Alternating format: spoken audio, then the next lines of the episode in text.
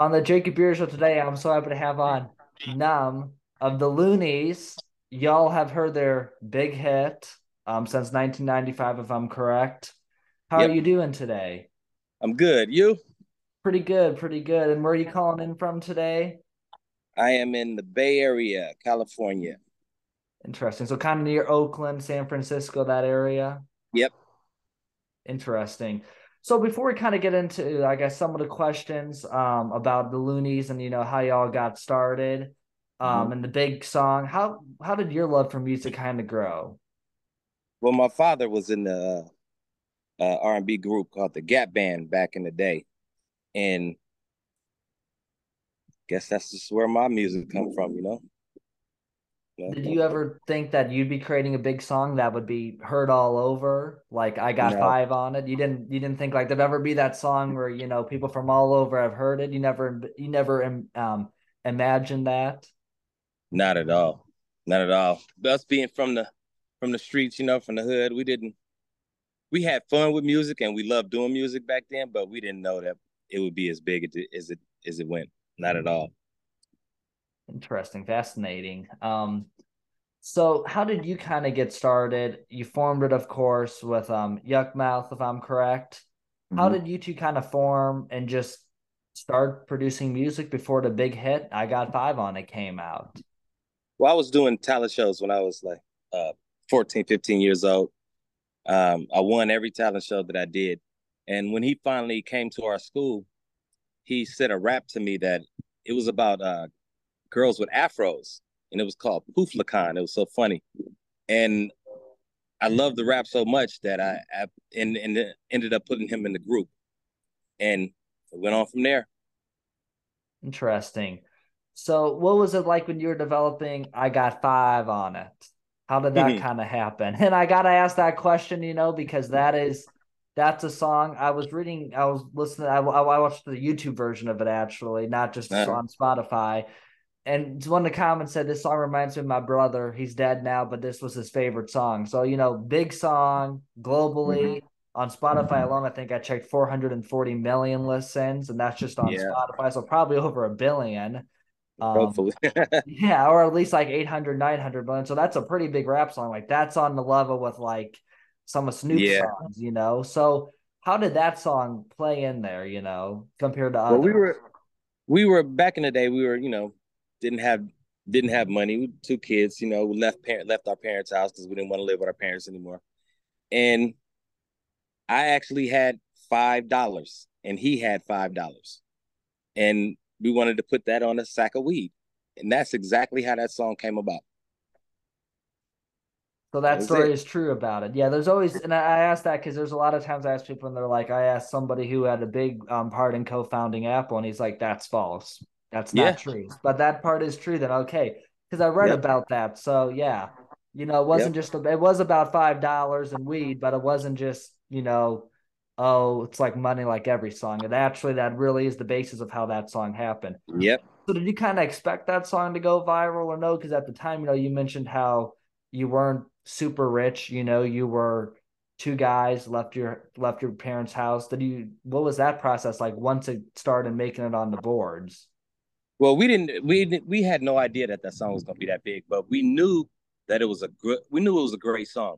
So we saved that song for 2 years before we actually put it out. We had the song for 2 years. We um we were in the studio and when we did the song we were like we have to save this until we get at least a big company that can put us out there. And that's what we did. When we once we got Virgin, it was history after that. I mean, it was it was good for all of us. So what was it like after that song goes? You started touring more, I imagine. Um, what was it kind of like playing in front of a big crowd? Yesterday was after my first concert I ever went to. And I'm 18. I interviewed a band. Um, they gave me a pass, so I went to the concert. And it's crazy when you're up that close because that a media pass and you literally hear it vibrating like that, you know.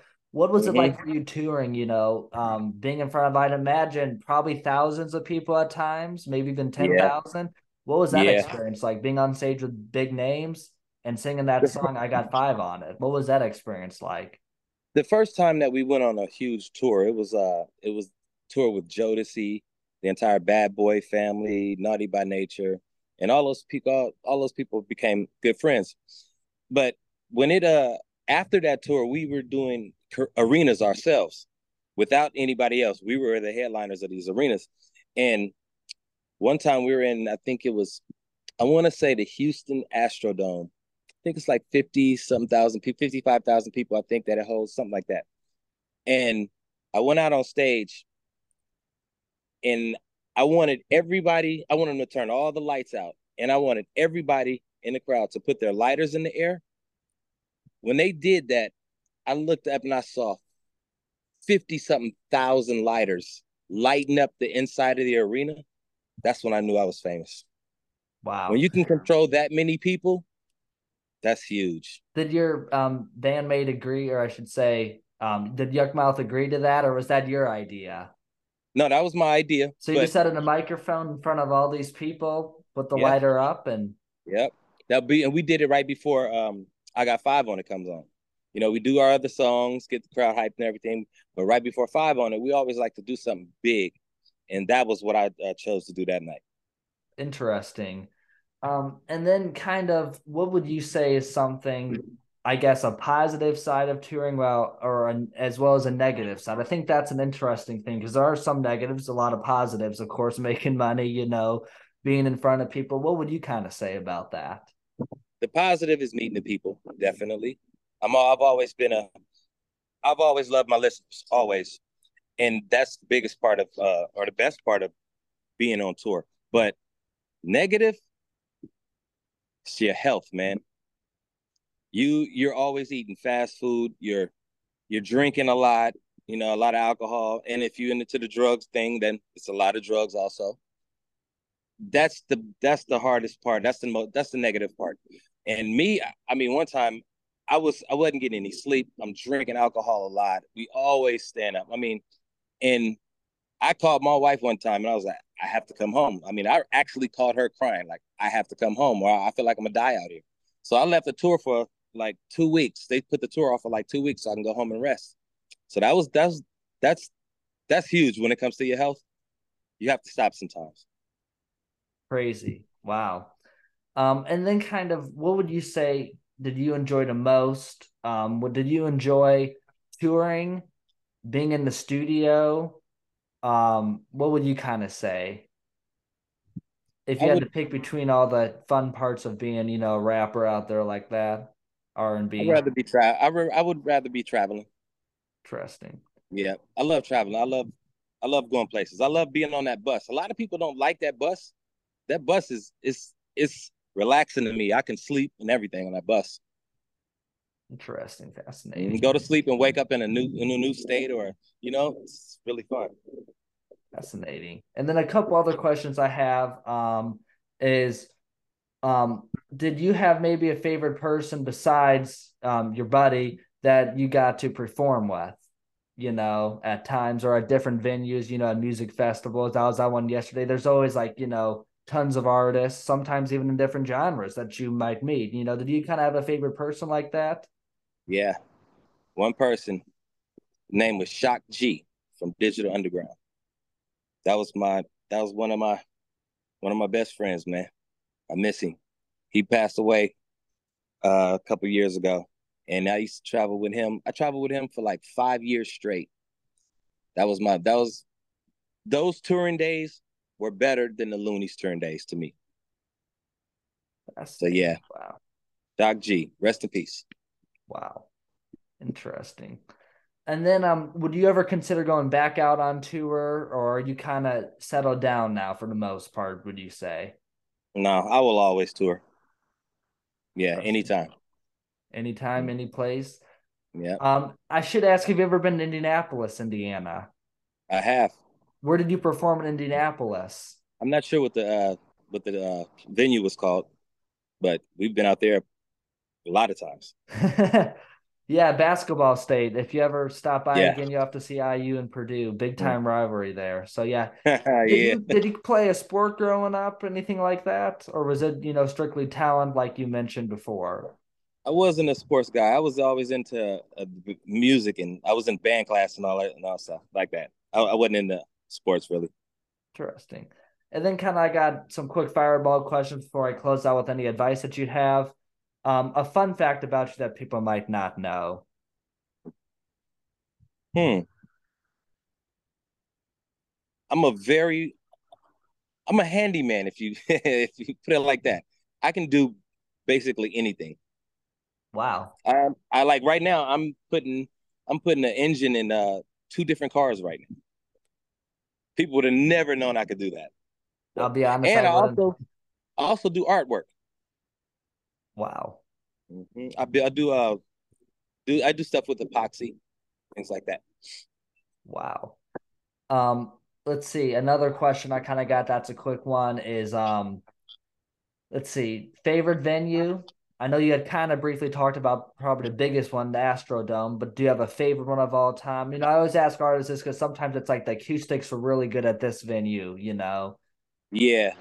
You know what? I won't say not there's not a, uh, one specific venue, but I will say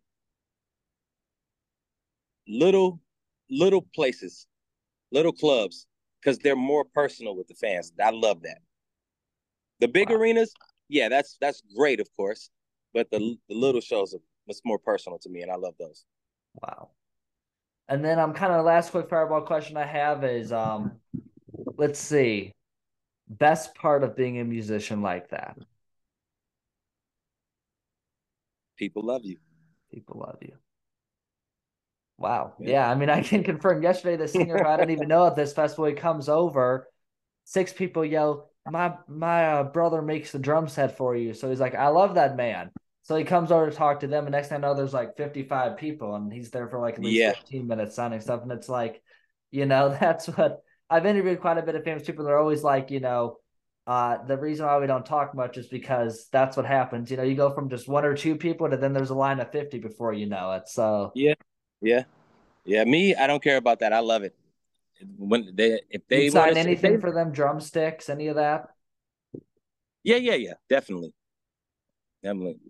I gotta, I, I mean, I, one thing I will never ever do is deny someone an autograph or a picture, man. Never. Well, if you come to Indianapolis, we'll have to get a photo. definitely. Definitely. For sure. Well, I appreciate you coming on Jacob Buehrer Show today. One last thing I kind of want to close with is um, what advice would you have? Be you always. Never follow anyone else. Be you. That's that's what you'd say. Be you. Be you. And if people don't like you, so what? You love yourself. That's all. And that's what I'm finding out too with high school being done. It's like all these people I might have cared about. It's four weeks after I graduate. I'm going to Purdue in two months.